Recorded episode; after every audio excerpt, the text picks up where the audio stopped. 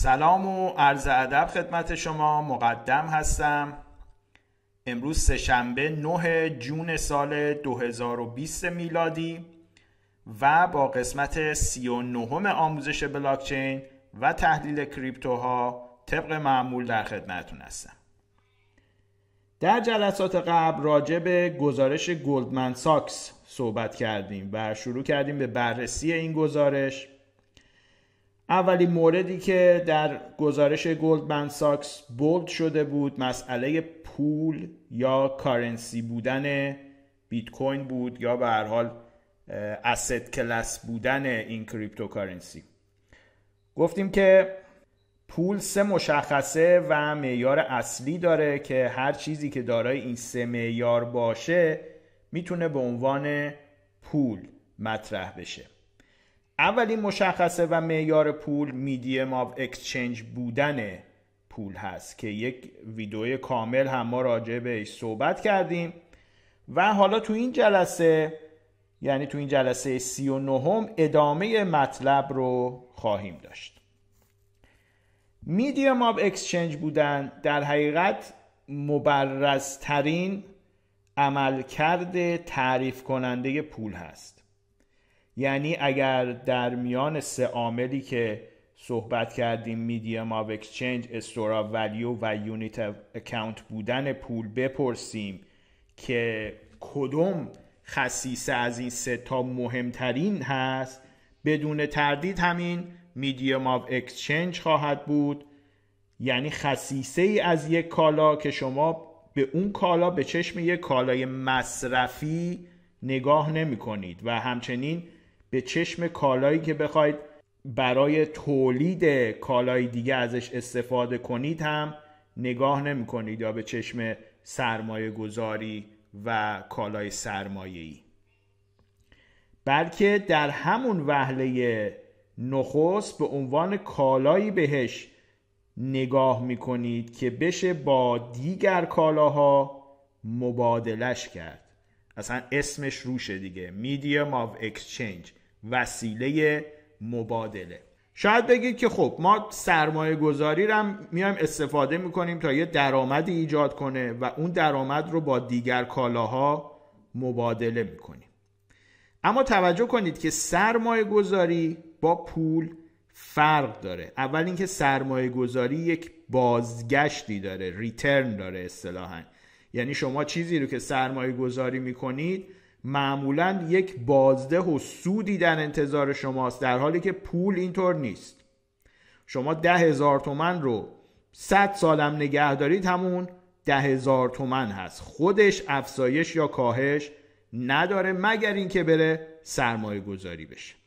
دومین فرق سرمایه گذاری با پول این هست که سرمایه گذاری یک ریسک ضرر هم داره اما پول اینطور نیست. پول نه کم میشه نه زیاد میشه.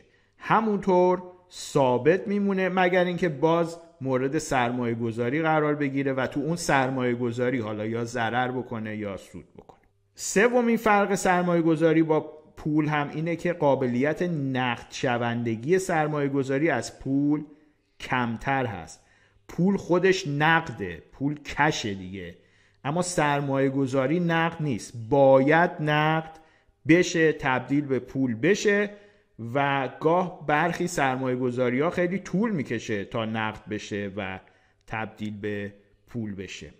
همین تفاوت سوم پول با سرمایه گذاری می‌تونه توضیح بده که چرا ما همیشه به پول نقد احتیاج داریم و چرا همه پولمون رو سرمایه گذاری نمی کنیم طبعا مسائل و مشکلات اورژانسی هست توی زندگی. که فرصتی برای نقد کردن سرمایه نیست. شما یه ماشینی دارید خونه ای دارید. نقد کردن اینها با یک قیمت مناسب ممکنه ماها طول بکشه و بنابراین وقتی یک کار اورژانسی پیش میاد عاقلانه این هست که همیشه ما یه مقداری پول نقد کنار داشته باشیم. البته اگر پولی در کار باشه. قدیمی ها رو دیدید حتما که تو هر سوراخ سنبه پول نگه میدارن اینا به تجربه اهمیت داشتن پول نقد و کش رو درک کردن با اینکه شاید خیلی هم سواد اقتصادی نداشته باشن و انجامش میدن. اینجاست که میگن آنچه در آینه جوان بیند پیر در خشت خام آن بیند. حتی نگه داشتن پول و سرمایه گذاری هم بر اساس قابل دسترس بودنش فرق می‌کنه. مثلا طلای سرمایه گذاری هست که به سرعت تبدیل به پول نقد میشه. بعد مثلا اگر زمان نقد شدن مهم باشه براتون اول مثلا اتومبیل شما در اولویت هست و بعد خونتون. چون اتومبیل رو شما می‌تونید زودتر نقدش بکنید تا خونتون رو. یا تو بانک برای سرمایه گذاری میرید میگن سپرده کوتاه مدت می‌خوای باز بکنی برای سرمایه گذاری یا بلند مدت. طبعا در سپرده کوتاه مدت شما هر وقت بخواید پولتون نقد و حاضر هست اما در بلند مدت اینطور نیست. از همین جهت هم یک مفهوم در اقتصاد به وجود اومده با عنوان سیلبیلیتی از اون مکتب اقتصاد اتریش هست این مفهوم دیگه. جناب کارل منگر. سیلبیلیتی یعنی میزان سهولت فروش یک کالا در بازار با کمترین زیان. کارل منگر جناب کارل منگر روی این مفهوم سیلبیلیتی خیلی هم حساسیت داشت و تو ذهنش اون رو یک مفهوم اساسی و انقلابی در دنیای اقتصاد می‌دونست. اسم کتابش هم گذاشته On the Origins of Money. یعنی دقیقا اومده با یک گوشه چشمی به اون کتاب انقلابی چارلز داروین On the Origins of Species. این زده on the, origins, uh, on the origin of money. هیچ چیزی اصولا نمی‌تونه تعیین کنه که کدوم کالا می‌تونه به عنوان پول مورد استفاده قرار بگیره و کدوم کالا نمی‌تونه. پول یک مفهوم قراردادی دیگه. یک social contract هست به قول اون دوست فرانسویمون. جناب ژان ژاک روسو هر کسی هر جا چیزی رو بخره نه به خاطر اون چیز بلکه به خاطر اینکه بتونه اون چیز رو با یک چیز دیگه معامله کنه در واقع در همونجا اون شخص پول اختصاصی خودش رو اختراع کرده و چون مردم با هم فرق می‌کنن خب عقاید و نظرات راجع به اینکه چه چیزی باید پول باشه هم فرق می‌کنه طبعا. سر تا سر تاریخ بشریت رو شما نگاه بکنید چیزهای خیلی مختلفی کار کرده پول رو در دوره های مختلف داشتن. طلا بوده نقره بوده مس بوده سنگ های قیمتی بودن. گوسفند بوده اوراق دولتی حتی نمک بوده. در یکی از دروس قبلی یادم هست توضیح دادیم که یه زمانی نمک کم بود به عنوان یک کالای با ارزش در واقع به عنوان یک medium of exchange ازش استفاده می‌کردن. و کسانی که حملش می‌کردن رو می‌گفتن salter که بعدا این salter در زبان انگلیسی تبدیل شد به soldier که همون سرباز امروزی باشه. شما حساب بکنید مثلا تو اکثر زندان ها خب سیگار به عنوان یک medium of exchange هست دیگه.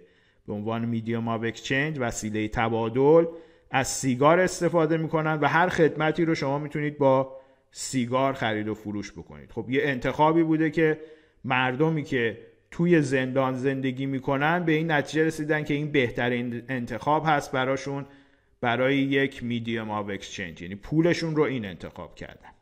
و چون انتخاب های مردم هم در شرایط مختلف یک مسئله subjective هست شما نمی‌تونید راجع به درستی و نادرستی اون انتخاب قضاوت بکنید. اونا دوست داشتن یا طبق شرایط و جبر زمانه اون رو انتخاب کردن. شما حق قضاوت ندارید فقط می‌تونید consequences هاش رو بررسی کنید می‌تونید نتایج و عواقبش رو بررسی بکنیم که اگر مثلا این رو انتخاب کردیم نتایجش چی شد؟ یا اگر اگر اون یکی رو انتخاب می کردیم نتایجش به چه صورت در می اومد همونطور که گفتیم پس عواقب و نتایج انتخاب یک پول ما رو به یک مفهومی میرسونه به نام salability که خاصیتی هست که کالای ما کالایی که به عنوان پول یا medium of exchange انتخاب کردیم باید به طور نسبی بیشترین میزان سیلبیلیتی رو یا قابلیت فروش رو داشته باشه یعنی بتونیم با کمترین صرف نیرو و با کمترین زیان در کمترین زمان در بازار بفروشیمش یا معاوضش کنیم یا معاملش کنیم.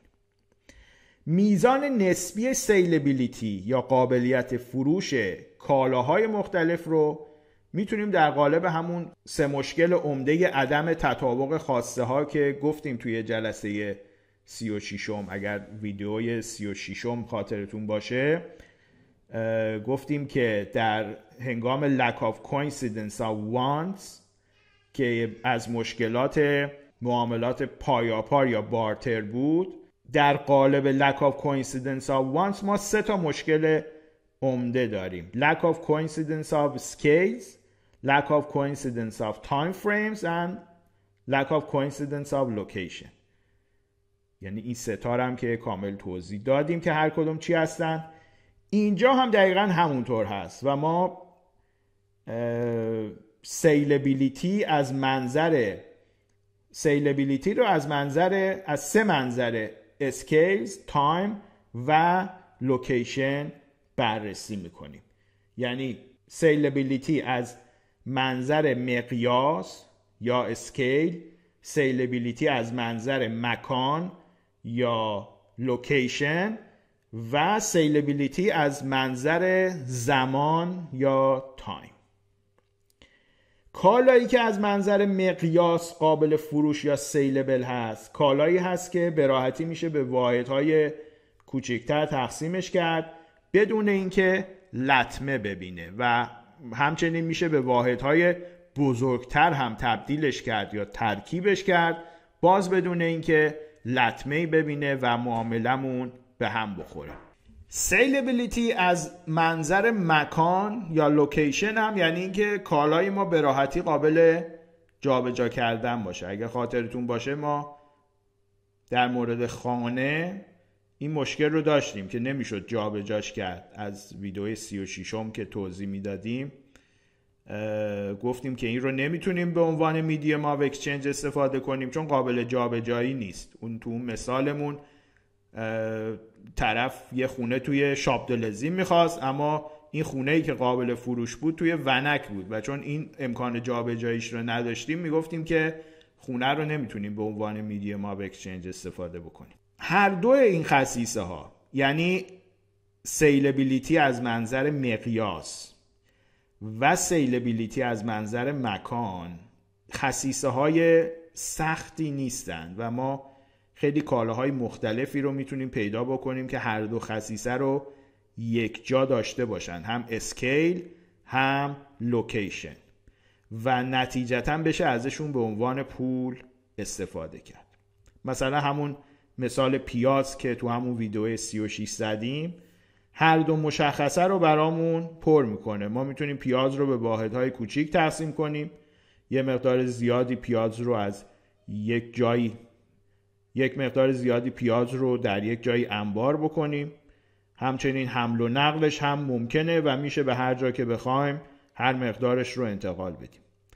اما منظر سوم سیلبیلیتی یعنی سیلبیلیتی از نظر زمان خصیصه ای هست که مشکل سازه و خیلی کم کالایی پیدا میشه که این خصیصه رو داشته باشه. سیلبیلیتی از منظر زمان مهمترین خصیصه سیلبل بودن یا قابل فروش بودن یک کالاست. یک کالا قابل فروش یا سیلبل بودن یک کالا از منظر زمان به این خاصیت از کالا اشاره داره که بشه اون کالا رو تا یک مدت زمان زیادی در آینده نگه داشت به طوری که ارزش اون کالا کم نشه و حفظ بشه این همون دقیقا خاصیت دوم پول هست که ما الان این همه داریم راجع بهش صحبت می‌کنیم می‌خوایم بهش برسیم. خاصیت store of value ذخیره ارزش. store of value یا ذخیره ارزش که یکی از خصیصه های اصلی پول هست و ما توی گزارش گلدمن ساکس هم داشتیمش به این معنی هست که اونچه که ما به عنوان پول می‌خوایم ازش استفاده کنیم دارای این خاصیت سیلبیلیتی باشه که در مرور زمان و هرچه زمان میگذره اون کالای ما ارزش خودش رو از دست نده. خب حالا که با مفهوم استورا ولیو آشنا شدیم باید بریم سراغ سومین مشخصه پول که unit of account بودنشه که تو این جلسه نمی‌رسیم و میمونه ایشالله برای جلسه بعد که صحبت بکنیم. بریم سراغ تحلیل سیگنالی بیت کوین و ببینیم که توی بازار بیت کوین چه میگذره. امروز سهشنبه 9 جون سال 2020 میلادی هست. قیمت بیت کوین نسبت به دیروز تقریبا تغییری نداشته. همون حدود 9750 دلار هست. حالا که داریم ویدیو رو ضبط می‌کنیم شاخص fear greed OK هست. شاخص های بنیادی اکثرا bearish هستن. اما روی نرم افزار الوی ما تقریبا سیگنال های خوبی برای خرید داریم. اولین target مون رو روی ده هزار دلار می‌بینیم. دومین target میره روی ده هزار و که اعداد کاملا feasible و عملی هستند و ما هم همچنان position خرید رو داریم از هفته قبل. خرید کردیم در 9500 دلار و منتظریم که بالاتر بره و البته به محض اینکه بالاتر بره و 9800 دلار رو رد بکنه ما براش trailing stop خواهیم گذاشت که بتونیم سود و زیانمون رو مدیریت بکنیم. با تشکر از اینکه توجه کردید به حرفای من تا فردا موفق باشید.